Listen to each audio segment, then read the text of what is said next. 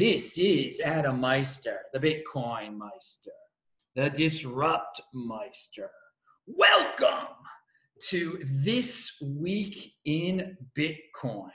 Today is November the 1st. Oh, yeah, new month 2019. How was your Halloween, everyone? Strong hand, long term thinking. Bitcoin is the next Bitcoin, unconfiscatable, in motion. Personal responsibility is the new counterculture all right, everyone. You know I'm offended by selling. Hello, all my elite friends. It is time for This Week in Bitcoin. We have a new guest on. It is David Nage of Arca. Welcome to the show, David. Thank you, Adam. Yeah, I saw your awesome interview of Tuur Demeester. You are everyone. He's linked to below. You can check out his Twitter. You can check out Arca. All the all the pertinent stuff is linked to below. You're going to want to know more about this dude because you've got it. You've got an interesting story. You are a former family office investor, okay? Yep. So I I've heard about the family offices before. They deal with like ultra wealthy people. Uh, correct me if I'm wrong. And I Yep. haven't heard about too many of those family office people getting into Bitcoin here. Mhm. So uh, tell us about what is a family office first of all, and how did you find your way into Bitcoin? So, a family office is an entity that was created to effectively help a wealthy family manage their assets. It stems back all the way from the House of Rothschild back uh, hundreds of years ago. And what we started to see in the United States, one of the first families to have a family office was the Rockefellers. So, John D. Rockefeller, by 1904, had amassed almost a billion dollars of net worth. And some of the people that were working in Standard Oil were effectively managing that money for him and you start to see some issues like blackmail. You know, they knew how much money the Rockefellers had, and they knew they can start to pull things, you know, with them. And so this this entity came about that would be away from the corporation that the wealthy family owned, that would oversee their investments and oversee a lot of their lifestyle uh, uh, choices. And so over the last hundred years, we've seen them evolve. We saw them kind of go away for a long time because big institutions like Credit Suisse and Deutsche Bank were taking care of a lot of those issues for them. But what we started to see is that families wanted to have more flexibility. They wanted to be able to get into more alternative investments. We started to, see them getting into VC and into a lot of direct investments over the last decade. And my trip into Bitcoin came about in 2015 when one of the family members that I was working for actually had invested in one of the first Bitcoin funds. And a lot of people have this beautiful story about reading Satoshi's you know white paper, seeing that there was going to be this evolution of distributed and decentralized systems that was going to proliferate us from the dearths of centralization. And me, it was more about oh my god, this was the same time around you know you know Dread Pirate Roberts and some of the stuff that was happening on Silk Road. For me as an investor, my first job was protecting the family and making sure that there was nothing that was going to get out in the news about them they want to be kept private. And so the idea is that you never want to be on the Wall Street Journal or the Times or any kind of TV shows. And so for me, it was more a defense mechanism. I needed to learn everything at that point in time about Bitcoin. And so I spent about six months of my life deeply immer- immersed into Bitcoin, talking to people that were PhDs of distributed systems that were, you know, MIT and some of the other institutions here in the United States. And then I started teaching myself how to code. Now, this is not necessary, um, but I started reading a lot of the, the mechanisms that were in place, and I didn't feel comfortable understanding them from the kind of knowledge base that I had as an investor and someone that really didn't spend enough time in computer science when I went to college. And so I effectively started teaching myself how to code at the same time learning about Bitcoin. And I had the realization that the investments that we're making as family offices into centralized companies, companies that are using AWS and other infrastructure, are liable. And we've seen this play out time and time again where the centralization, you know, basically as George Gilder says in his book, if you tell all the thieves where the money is, they're going to go there. And the same way as with data, data is a new form of money these days. If you tell all the thieves where the data is, they're going to go there. And so the the promise of distributed and decentralized systems, you know, to me initially was like, my goodness, this is a potential way to stave off the massive liability that we're investing in in terms of these centralized systems. And so that really led me down the path further and further. And then realizing, obviously, that with Bitcoin, with the censorship resistance, the ability to store one's assets digitally, and not have a an authoritarian government be able to seize them that really kind of also gleaned a lot of information to me because what we started seeing you know issues in venezuela we started to see hyperinflation over the last two to three years in certain in certain countries this became a a thing to me that really said you know what when people learn about this that it could be absolutely massive. And that's obviously what we're all in this space, you know, we think. We think that it could be a replacement for gold. And we think that there's so much possibility when there's global macro issues that people can go into this. And so, you know, I was very early into it. Um, a lot of my peers in the family office world were very, I guess I can say, uh, at odds with me. Um, they had heard about Jamie Dimon calling it a scam. They read a lot of the negative headline risks. And you know, the thing about Bitcoin that's you know both beautiful and kind of annoying is that it gets the majority of the lion's share of press. And most of that press always starts with the same kind of paragraph. Well, in 2017 in Q4, you know, Bitcoin hit 21,000 and then it died down to 3,000. So obviously it's, you know, just a big Ponzi scheme. And so there's always that kind of, you know, clickbait but those that actually started to really kind of understand the fundamentals and there are fundamentals of bitcoin um, those that really started to understand that you know started to change the way but yeah you know in terms of understanding how family offices perceive bitcoin and other digital assets i'm happy to kind of glean into that as well too if you want yeah i actually i want to get into what your predictions are on uh, will family uh, offices pile into bitcoin and into the space but so, okay, you got interested in it. You were working for the family office. How did you get into ARCA? How did you, and what is ARCA? Right. So, over the time, over the last three years, I started really focusing much more on distributed and decentralized systems. I try not to necessarily call them blockchains because I think that is a, a meme and a kind of a pigeonhole that really doesn't do them a lot of services. And so I started looking at that more as a theme and the last family office I was at, unfortunately, you know, it was a situation where there was some interest, but case in point, we were going to build a supply and logistics company where we had two parts of that. We had a point of sales business and we had an RFID technology, a label company. And I wanted to build it on a public chain. Um, I would have liked to obviously do it on Bitcoin, but not, that's not necessarily what it's built for. Um, and unfortunately, you know, they went to use a private chain now talking to them about the differences between private chains and public chains you know a private chain in my opinion is no better than a SQL, you know sql kind of database um, it, it, really you know there's there was a lack of kind of congruency on that and so what happened is i started to you know put on these conferences. They called fo256 i put on two of them so far. First one i had about 120 family offices come. The second one we did in april of this year had about 150 family offices come. And the first one, after the first one, I left so energized that there really was interest amongst my peers now um, that I decided to say, you know, that it was my time to spend 100% on that on Bitcoin and other digital assets.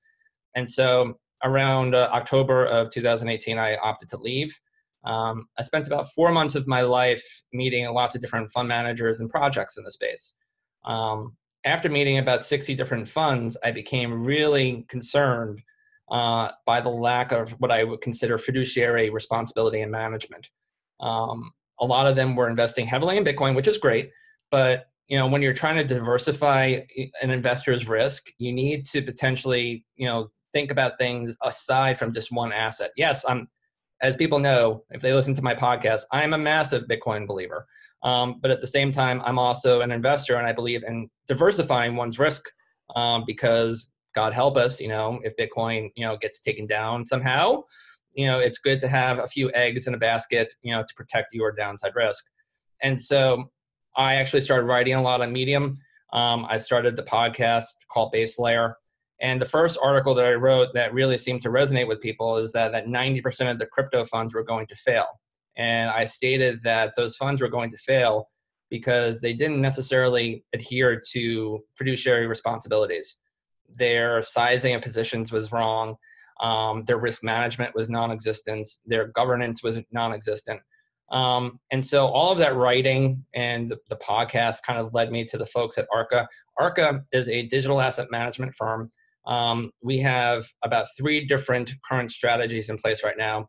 If people are familiar with some of the traditional finance uh, kind of mechanisms like BlackRock, BlackRock is a big holding company. And under BlackRock, you have all these different strategies.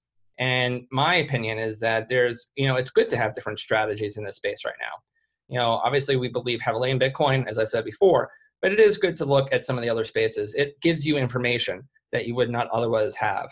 And so, you know, as it goes, we have a liquid fund uh, that is run by a, uh, a fellow who used to be uh, a trader on Wall Street for about 15 years. He has traded everything from equities to casino bonds.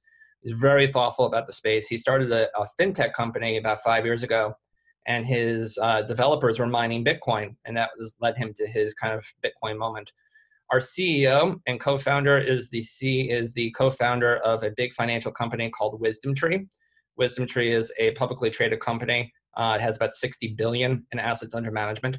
Uh, he built it with his brother back in 2000, and uh, that has been a fantastic success. And so his Bitcoin moment came a few years ago too. He left that company. He started another uh, startup uh, focusing around cannabis. Uh, never touched the plants, but he was building.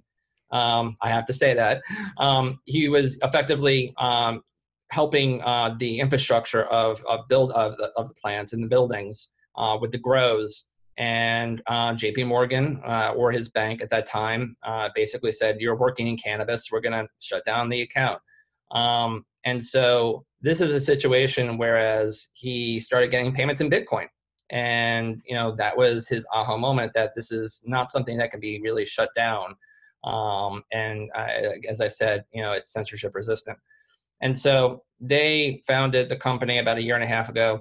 We have our asset, we have our fund, which is invested, you know, in Bitcoin and, and some other uh, digital assets, which I, you know, can't necessarily talk about. Um, but then we also have an opportunistic fund, which does uh, things in more venture capital. And then we have financial products that we build on blockchains. Um, and so there's a few different things that we're doing right now it gives a diversified flavor to the to the entire space. Okay, now I'm a guy who's not big in the diversification when it comes to uh, cryptocurrency. That's why I'm the Bitcoin Meister. I think I, I, I do like that you said 90% of the funds will fail, and you're just saying your fund is of an excellent level and it will not fail. And uh, I think, of course, most of the funds out there, they're diversifying for the sake of diversification into all sorts of nonsense. Mm-hmm. Um, it, there's a lot of nonsense out there. And so uh, I, I'm, I'm going to disagree with you on that. Hmm? Okay. I won't disagree with you on that. Uh, uh, by the way, you at the beginning of the show, you brought up the Rothschilds and the Rockefellers like in one sentence. Pound that like button for that. All the conspiracy theorists were going crazy when you said that. Oh, they're going wild right now because you said those two words. You know, on YouTube, uh, I, I know you've got an awesome podcast linked to below, of course. Everybody check it out. Uh, but when you bring up Rothschilds and, and Rockefellers, it just uh, it drives the uh, it drives the doomers crazy. Uh, but but going back to the uh, you cannot you said you can't mention the altcoins you have interest in, or can you allude to any and reasons why? Because there definitely is a top tier out there. There's mm-hmm. definitely a top tier out there, and then there's the jokers and the ICOs right. and this. I mean, can, can you talk about that a little bit? I would say the way that we can frame that is basically that we see there's a taxonomy in the space right now. There are different sectors in the space right now. Um, there's an emphasis on infrastructure. And one of the things that we also feel pretty strongly about is that the layer of adoption or the level of adoption that will come will also come from gaming. Um, we see that as a big place. And talking about gaming in, term, in terms of adoption of Bitcoin and other digital assets, you know, it's going to be interesting in 2020 here in the United States that the viewership of esports is going to dwarf about three professional leagues, including the NHL, next year alone. And so there is a massive, I think there's somewhere in the range of about a billion people in the world who play games on a daily basis. You know, as someone who's a father, I see my kids go on our phones, go on their pad, iPads, and play these games. And in those games, you have in game currencies. And so there is a whole generation being primed for mobile digital currencies. And you know, it takes it's really upon us right now, and I spend my time educating kids about this too, where we need to educate our kids about Bitcoin. You know, if it's not in their vocabulary by a certain point in time, it is a disservice uh, because that will be their future. The future societies will rely on these types of censorship resistant, you know, type of digital assets. And so, you know, for us, you know, that is an that is a really big focus area.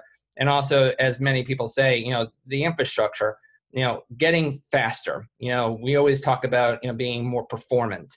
Um, you know, the people outside of digital assets in the crypto box always talk about transactions per second. So, can we get to be more performant? Can we also look at things like NFTs? Um, some people are really taking a hard look at that, and I think there's a lot of interest, especially from family offices. You know, and talking to them, a lot of them investing art, a lot of them invest in more illiquid assets like real estate, and the the promise of being able to have liquidity in those assets, you know, far exceeds what they would really, you know, they know about right now.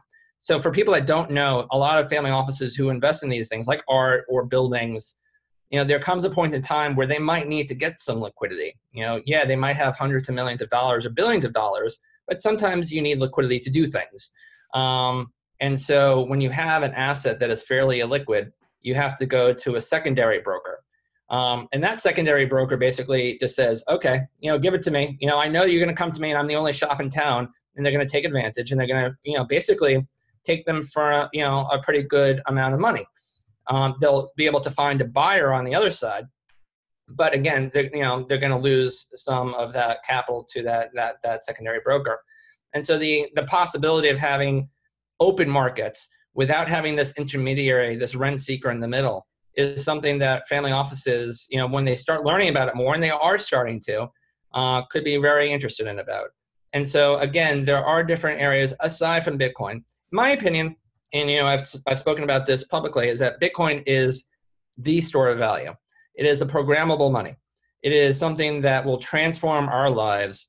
That gold, you know, in terms of what I talked about, my kids, you know, my kids and the future generations will not have a relationship to this legacy hard asset that you know our grandparents always used when the, the proverbial poop hit the fan. You know, our kids will not know that. They will know about these in-game currencies. They'll know about things that are digital and, and on mobile devices. And so it's my opinion that you know Bitcoin serves that, and that is a massive, massive, massive market to serve.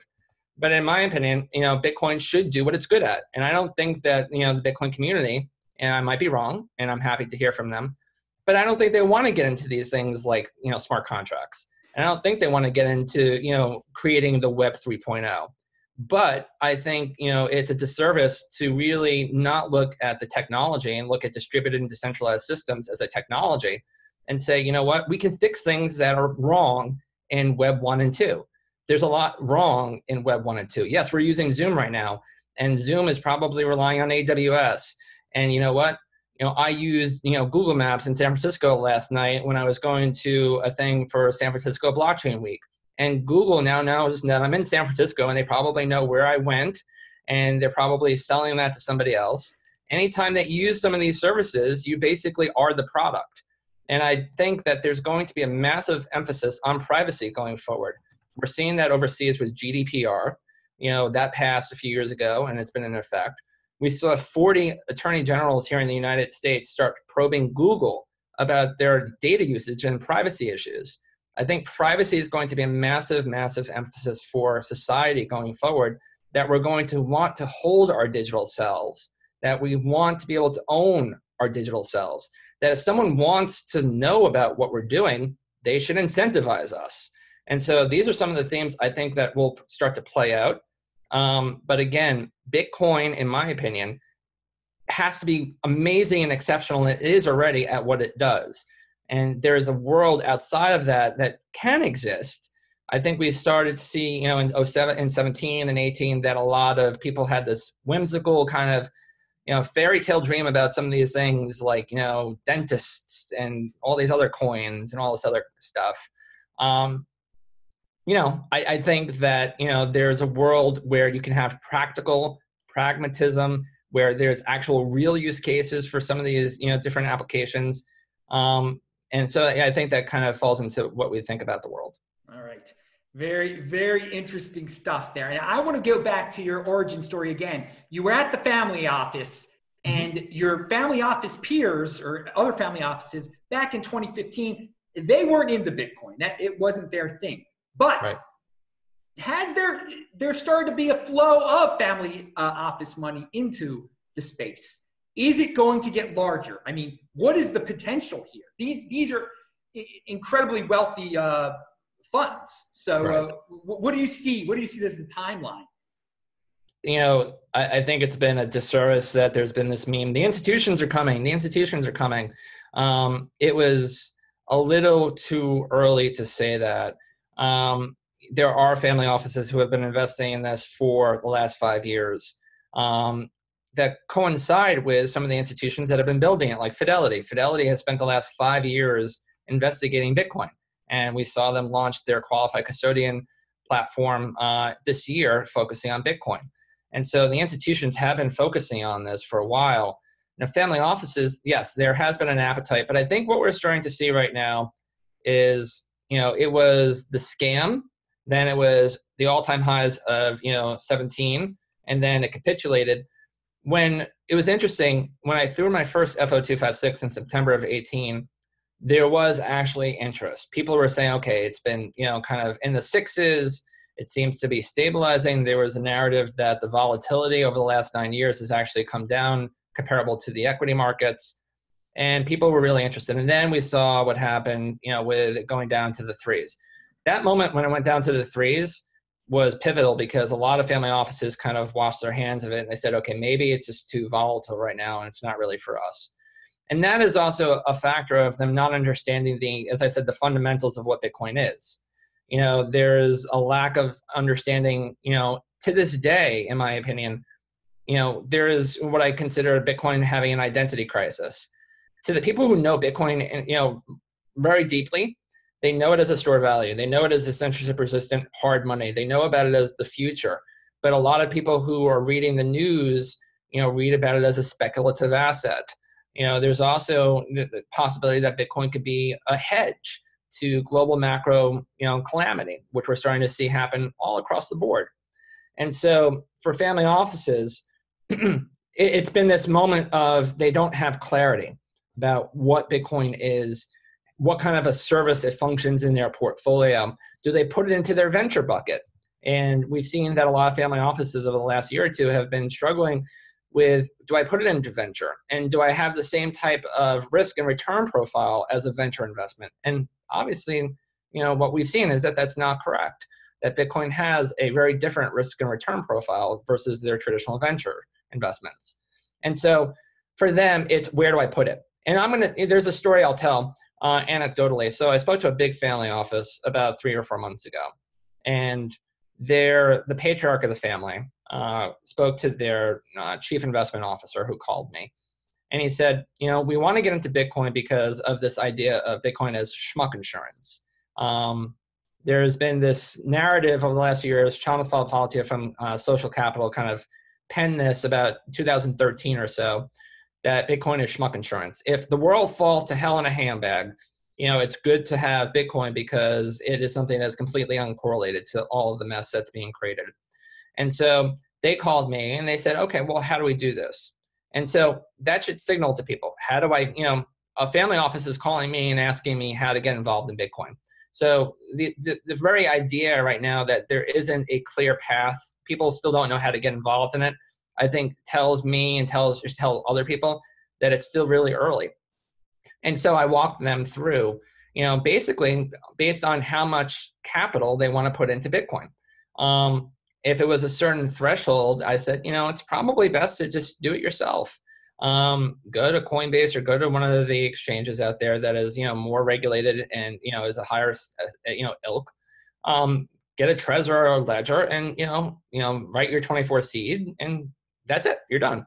Um, if you want to go higher, um, you know, it, it starts to get a little uncomfortable for the family office professional. You know, having you know effectively a USB stick, uh, which has you know a lot of money on it potentially could be very uncomfortable. And I think you know it was shared that this is a very uncomfortable kind of feature. Um, for other people, obviously, this idea of not your not your keys, not your Bitcoin, I get, um, but you have to you know flip it to the other side. If you're responsible for someone else's money, um, it could be very uncomfortable having that you know in that fashion um, if it's not your own. And so we talked about you know some of the platforms out there, like the Fidelities, like the Geminis, like the Anchorages of the world. Um, and so it was a process. You know, it really it depends on how much money they want to put into the system. Um, a lot of them, I think I've seen a lot of the CIOs of family offices, the chief investment officers, have been investing personally uh, in their own personal accounts into this. So they've started their own Coinbase account. They've put in whatever kind of money they want to put into this just to get a feel for it. Um, and I think that's really important. It's the feel. How does this feel? What does it do? How do I move funds around?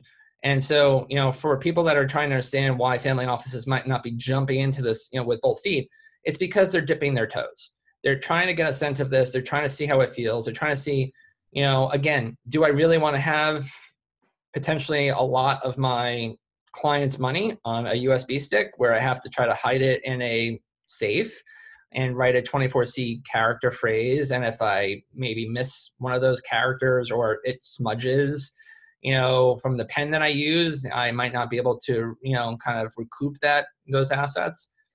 I know it sounds hard for a lot of people who are you know obviously you know dead set bitcoiners which i get but again we have to take you know kind of we have to put ourselves in their shoes. It's not you know our capital it's not your capital that you're putting to work it's somebody else's. And if you mess it up and you lose those you lose you know the seed or you can't recover you know the keys you're basically putting yourself at risk of losing your job. Um, you, you've given a real life perspective on the controlling your private keys aspect of Bitcoin there.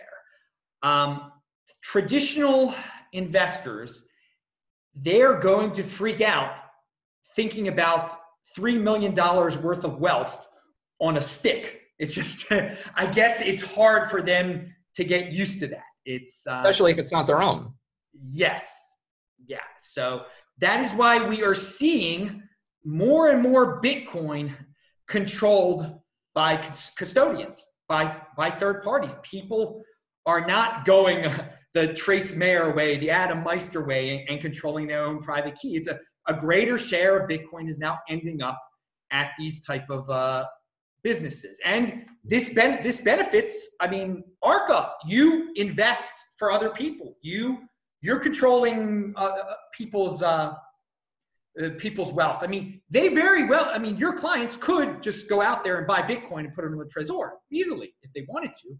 But like, right. so what type of people come to Arca then? I mean, are they just totally from the traditional mindset, the traditional finance mindset? It's people who understand that there's something happening here, but understand that to be in this world, it's 24 7, 365.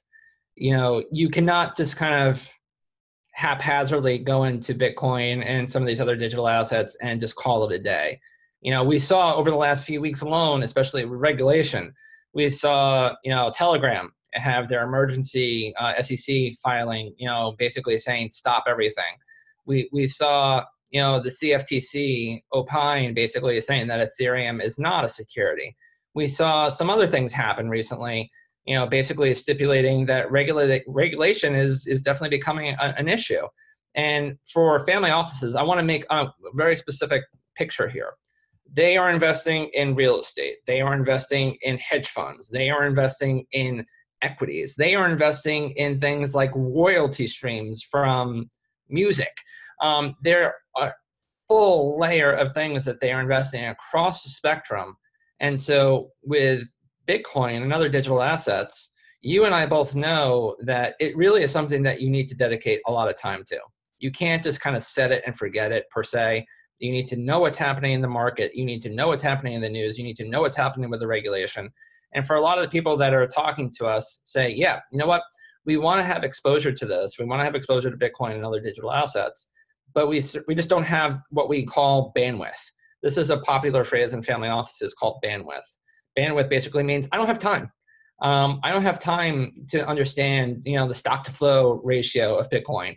I don't have time to understand, you know, some of the regulatory things that are happening within Bitcoin. Um, but I know that I want exposure to it, and I want people that I can trust that have, you know, basically invested and have run and have experience with asset management of other people's capital. And so that is why people talk to us um, because we are very deep believers in this space. Um, but at the same time, we're also very deep believers that, you know, when someone gives us capital to invest, that it is a huge, huge responsibility. And so, you know, having that understanding and having that really be as a uh, as a guiding principle, I think is a reason why people come to us. I agree with you. You know I, I i completely understand the not your coins you know not your keys not your bitcoin you know terminology and narrative. I get it. Um, but again you know it is incredibly hard for people who are constantly being judged every single day about their performance. And if they are getting involved in something that is considered a highly risky asset such as bitcoin and you know even if it performs well but if they have some sort of an issue getting those assets, you know, it is something that a lot of them feel very uncomfortable with right now. And so again, it is not their own assets, it's somebody else's money that you're basically investing on behalf of. And so it is a really different trajectory for a lot of people. Uh, on the bandwidth uh, issue, I, I would differentiate between Bitcoin and the rest of them. I think Bitcoin can, you can treat it as a savings account and just forget about it. All the others, though, there, there is a lot of drama involved. There are all sorts of changes. There are times that you're going to have to dump uh, and you're going to have to get rid of some of these things. And you know, I'm going to kick back for a second. I'm going to kick back for a second. So when we saw Bitcoin basically up 30% in the last week, you know, everyone's like, well, how the heck did that happen? You know, when we've seen Bitcoin, you know, have weekends where it's gone down 10% all of a sudden, why did that happen? again, you know, it, it, it's something. Yes, I agree with you. It's kind of you know something that you think about long term. It is something as a store of value, but it is volatile. Um, obviously, as I said, the volatility has come down over the last nine to ten years, and I know that we're actually celebrating the the white paper's uh, anniversary today as we speak. Um, but it, you know, the volatility does still exist, and again, if you are an investor on with somebody else's capital at risk, and one of your assets goes down by 20% in the matter of three hours, you have to basically explain to them why that happened. And if you don't know why that happened, because you don't have time to understand why that happened, you're not in the Telegram chats, you're not talking to the OTCs, you're not, you know, involved in the ecosystem. If you don't know why that happened and you're just trying to, you know, basically read a Bloomberg article or Forbes article to try to come up to speed, you're really not doing your job. You know you you put it in a you put it in a better perspective there. I'm coming from the you know sovereign individual perspective. I'm i manage for me it's you know personal responsibility. I manage everything that's mine. And i but again you're coming from the perspective of there are all these people they have other people manage their stuff and it's got to be managed perfectly and they don't have the time to worry about that stuff. I, I see you've, you've got a point. You, you, you've definitely got a point there. I, I live in a world where, you know, I can could control all my assets and everything, but some people, they're, they're used to the traditional finance where they're used to other people managing their stuff. And it's just, that's the way it is. And it is, it is a full-time job. If, uh, there, you know, there is similarities between, uh, you know, the family office world and, you know, I say air quotes, our world. We're all very concerned about OPSEC about you know you know we're very you know you know a lot of us are very careful about that we you know anyone who's had you know their phone sim jacked or anyone that has lost you know any kind of bitcoins from a you know an exchange hack anything that's happened family offices are also incredibly cognizant and obviously very concerned about oper- operational security um, they you know they have a significant amount of wealth and again, this is why they have that layer of privacy. They don't want to be in the news. They don't want to be, you know, they don't want to be able to search on Google and just find that person and know where they work or where they live. Um, that's why there's layers and layers of kind of staff there at a family office to kind of keep away from the, family itself. And so, you know, I think there are similarities between uh, you know the Bitcoin world and the family office world. Um, but again, you know, the people that are actually pulling the strings, that are making those investments, that are you know going and buying Bitcoin, are again, as you said, if we said it a few times, they're not buying it for themselves and they're buying it for somebody else. And so with that becomes a higher threshold of responsibility that just a lot of people don't understand. Yeah, very, very good point. Pound that like button, everyone. We're getting a really unique perspective here. I like it a lot. Well, you alluded to uh, the, the, the people that manage other people's funds. They had to answer uh, this past weekend. Why did it go up by so much? And you know, there were theories about China. Uh, there are theories about Libra. And I'm going to ask you about Libra real quick. What, what are your thoughts on Libra? Will it succeed and will it be good for the space? I have no idea if it will succeed. Um, I think what we've seen is that there's been higher scrutiny because of, you know, obviously Facebook being involved. And here in the U.S. government, you know, there are there are powers that be that are very unhappy with Facebook and about some of the things that they've been involved with in terms of data and privacy. Um, I think at the end of the day, what we've seen is that the ecosystem, if you are moving assets, if you are trading Bitcoin, you know, most of the trading involves using Tether to go in and out of different exchanges. They use a stable coin. I personally believe that a stable coin is good for the ecosystem because a unit of exchange. You know, I as I said before, Bitcoin, in my opinion, is a store of value. I think spending your Bitcoin on a coffee is ridiculous. I don't understand why people would want to actually do that. Um, it's like literally taking a gold bar and chipping it and giving it to Starbucks. I, I don't understand why you would want to necessarily do that. Um, and so the idea of having a digital asset that has a lot of the earmarks of distributed and decentralized systems, that has you know the features. I understand why the idea of a stablecoin actually presents itself to the market. You know, it would be interesting to be able to see that. You know, whether it's Libra or there are other ones out there. There's ones that are backed by other uh, digital assets like Ethereum. Um, you know, there is DAI. There is some others out there. Um, I think it's interesting in, in you know to see this evolve. I think this market needs to have a stablecoin succeed. I think it also you know let's you know we've said it all before. Facebook has amazing reach as a distribution channel. There are over 2 billion daily active users on that platform. And I think a lot of people got really stuck on Libra, um, but a lot of people just have not spent a lot of time on Calibra, which is the wallet. Um, I think if you are able to effectively give 2 billion people a cryptographically powered digital wallet, I think that's pretty interesting. Um, and again, you know, the way that we've talked about it at ARCA and the way that I believe about it is that you know the whole libra calibra thing is a massive distribution opportunity for us all. Um, and so i think that is you know that's really the way i think about it in terms of you know the whole stablecoin libra kind of discussion. All right let's uh let's move to a topic that's uh, based on the name of your show actually uh base layer right? That's the name of it.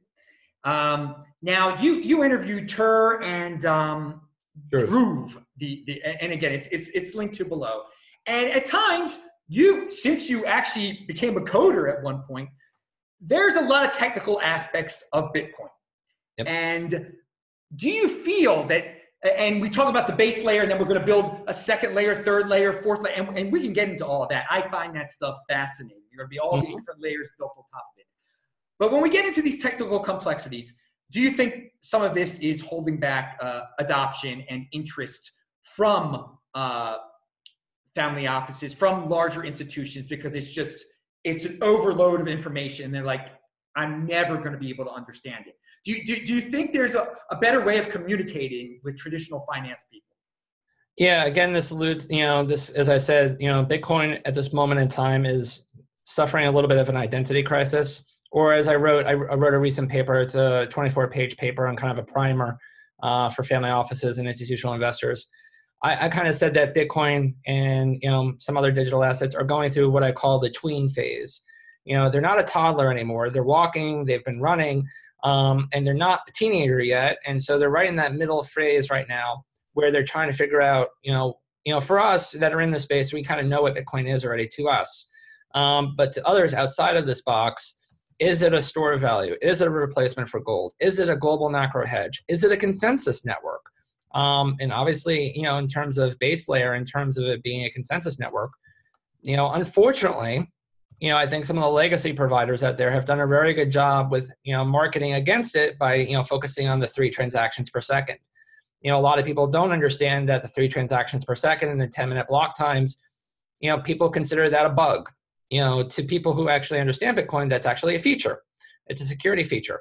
Um, and so, you know, I think in terms of layer one and layer two, layer two, obviously, you know, with Lightning, you know, having the promise of faster transaction times and be able to create state channels. Um, anything above those layers, I think, is quite interesting.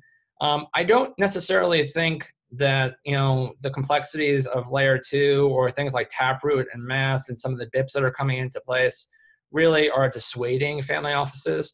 I think you know the big dissuasion has been this marketing effort about focusing on the three transactions per second. You know, everyone says that it's slow, and that's really just not. You know, if you've if you've worked with Bitcoin, if you've had Bitcoin, if you you know move it around from a wallet to other things, you'll see that the the transactions per seconds are actually pretty damn good these days.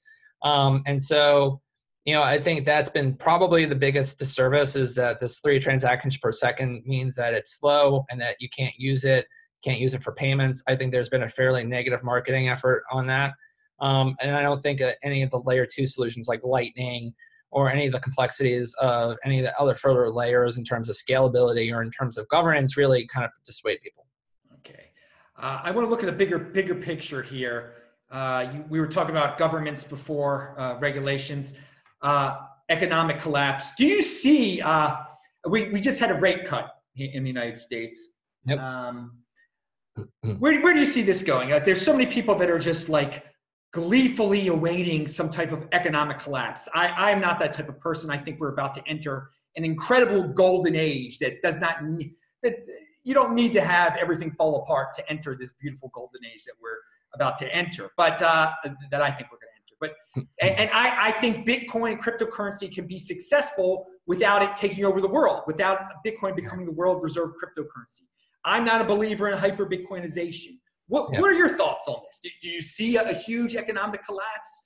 Do you see a golden age ahead of us? Do you see world reserve currency for Bitcoin? So I I've been reading Jared Diamond's book Collapse, which I recommend other people taking a look at. It's about how societies collapse, and it's a historical chronicle about how certain societies have collapsed. Um, and in there, he talks about this idea of uh, normalcy creep or creeping normalcy. How you know over time we start to become really adjusted to things that in the current time span, we would say, wait a second, that's wrong. You know, he talks about, you know, in Montana that he would go there in the 1950s and would see snow-capped mountains. And, you know, you'd see that. And then he didn't go back for like 40 years, and all of a sudden those snow-capped mountains were gone. Um, and everyone was like, oh, yeah, it's, it's normal. Everyone who lived there and saw this every day was like, oh, it's normal. It's completely normal.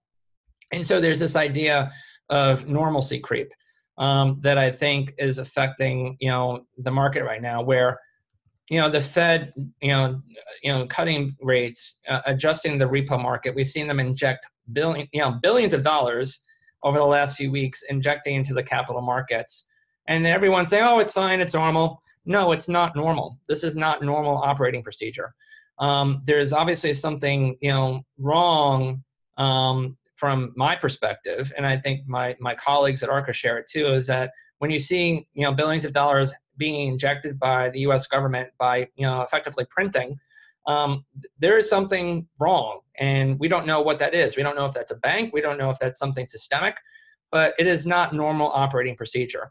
Um, we've just unfortunately gotten to this normalcy creep over the last decade with TARP uh, and the bailouts that it's become normal operating procedure to many people. That's not true.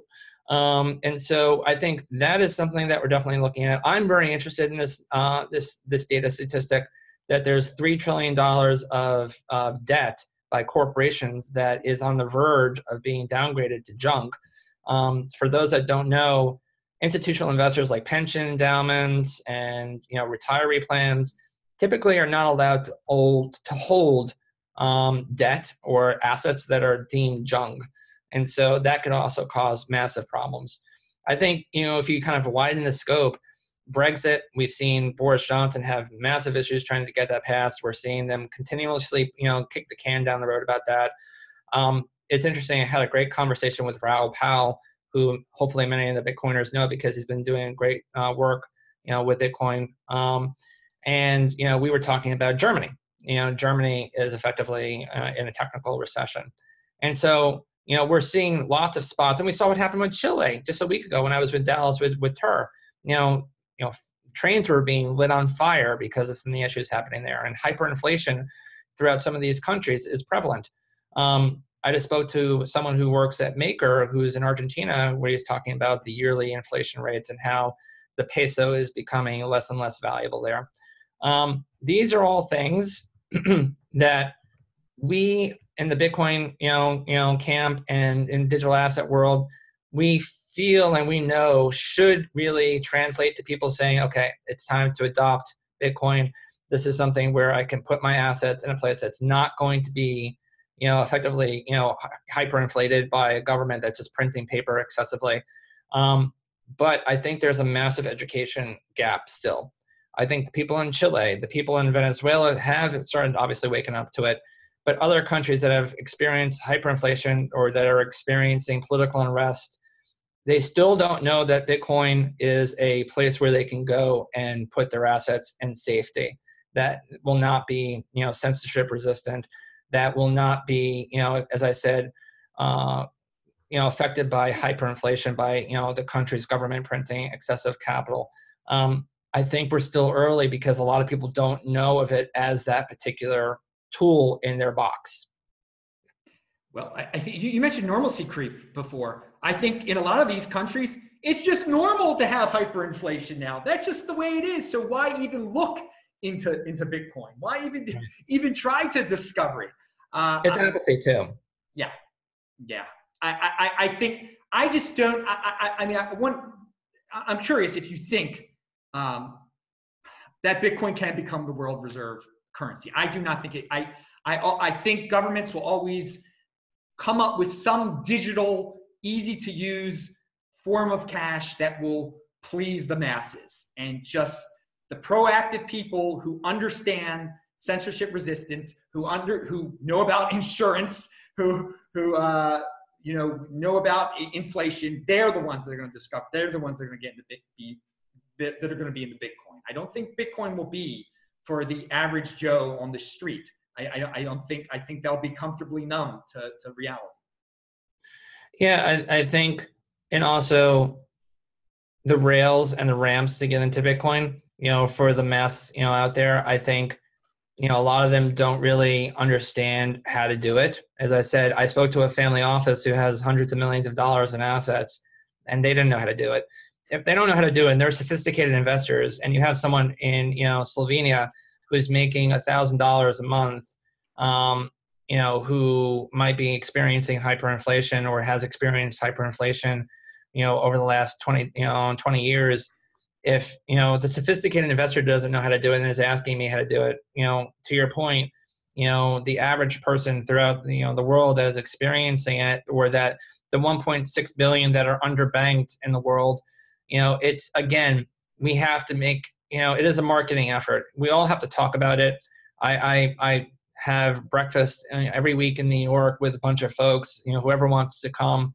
and i say the price of admission is that you have to go and talk to people who do not currently own Bitcoin, who do not are not in this ecosystem, you have to talk to them. You have to bring it up every single day. I buy a cup of coffee, or you know, I buy something, and I ask the retailer. Again, I don't want to spend my Bitcoin, um, but I ask a retailer, you know, would you accept Bitcoin if you could? And you know, time and time again, you know, they're like, you can, I could do that.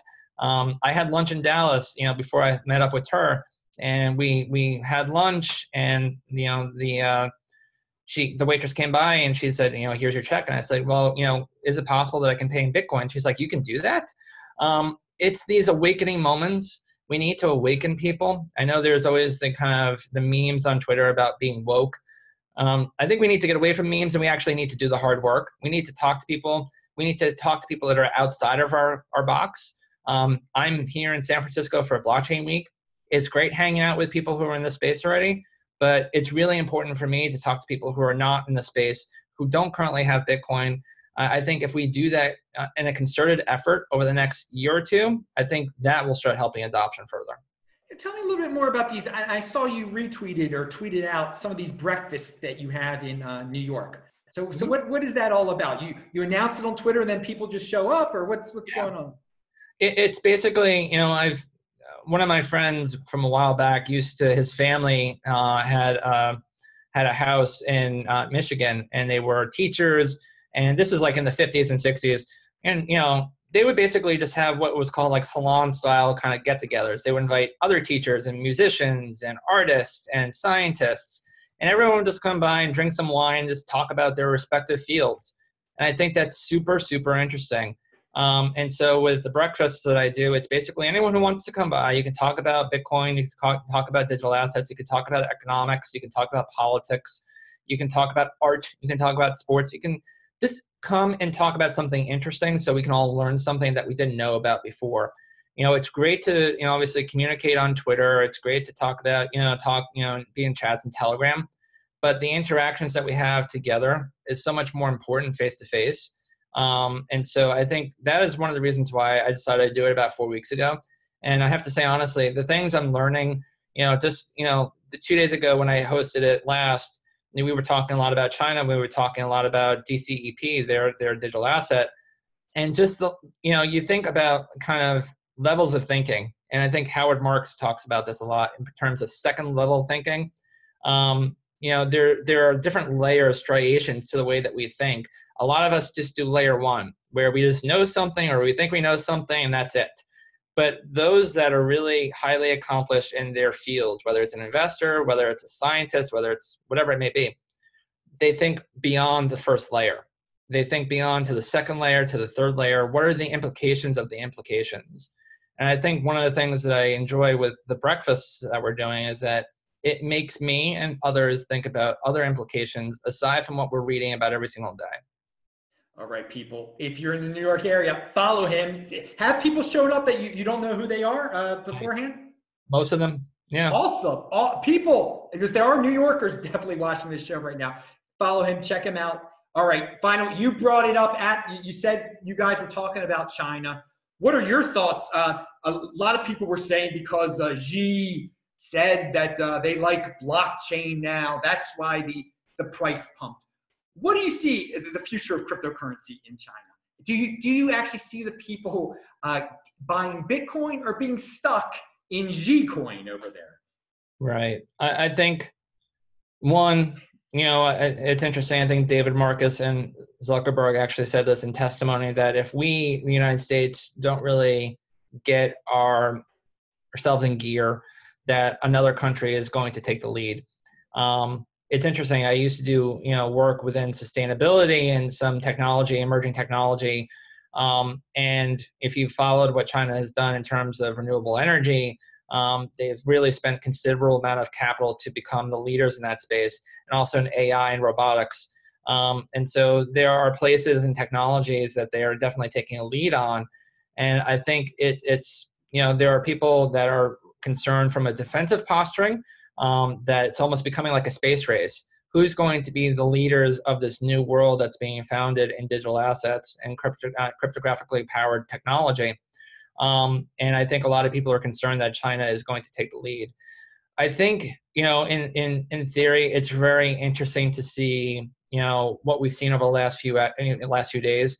Apparently, um, all mentionings, negative mentionings of of blockchain have been removed from websites in China. Um, I think at the same time, it is a, a communist regime. Uh, it is centrally controlled. Um, I think you know a lot of people out there have some concerns that if you have a centrally controlled kind of you know regime of their type, um, that them issuing their own digital currency um, could be both interesting and also concerning. Uh, I think there's pros and cons to both sides of those. Um, I think it's too early for myself and others, you know, especially my colleagues, to necessarily you know make an opinion about that. But I think it is very interesting that we're starting to see sovereign nations, you know, aside from the United States, which apparently you know is is still you know kind of trailing. I think it's interesting to see other sovereign nations take the lead and really see that there is something you know there there. All right. Now, one bonus question as we're at the end of the show here.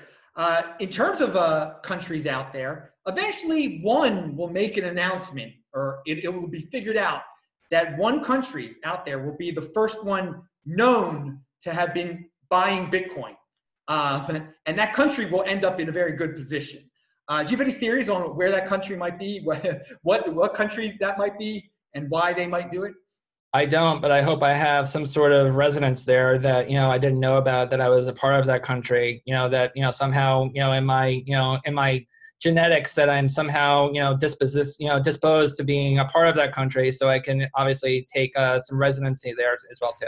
All right. Okay, so tell us uh, where everyone can find you to say anything you want, anything that anything that was left out here. Sure. The floor is yours. So you can follow me on Twitter. Um, I'm pretty active, and I try to share a lot of my mind share about family offices and other, you know, Bitcoin and other digital assets. Uh, you can find me at David J N A G E, so David J Nage. Um, I have actually become, you know, I've removed a lot of the, uh, you know, the kind of, uh, you know, a lot of people use uh, kind of other names and things like that. I want people to find me, um, so you can find me there. Um, I also have the podcast, uh, Base Layer. You can find that on iTunes or Spotify or Stitcher or any of the podcasting you know, services that you like. It's called Base Layer. Uh, we've recorded about 100 shows thus far. Um, and so, yeah, those are the two places you can find me. Awesome. Everything will be linked to below. David, thank you very much for being on the show today. Really unique perspective. I love this. Uh, family office thing. And I, I hope they all wise up and pour a bunch of money into Bitcoin. This is, come on, family offices, risk 1%. What's 1% of your net worth, dude? It's got, seriously, it could end up being 10% in a few days afterwards. I mean, that, that that's, that's the logic there. That, that's how I would uh, market it to them at least. But anyway, there you go. Check David out. He is linked to below. Everybody, remember, this week at Bitcoin, it is every Friday right here on the Bitcoin Meister channel. I do a new show here every single day. Saturday is the Beyond Bitcoin show. Okay, pound that like button, everyone. Subscribe to the channel. I'm Adam Meister, Bitcoin Meister, Disrupt Meister. Shabbat Shalom. See you tomorrow. Everybody have a good time. Thanks again, David. Bye bye.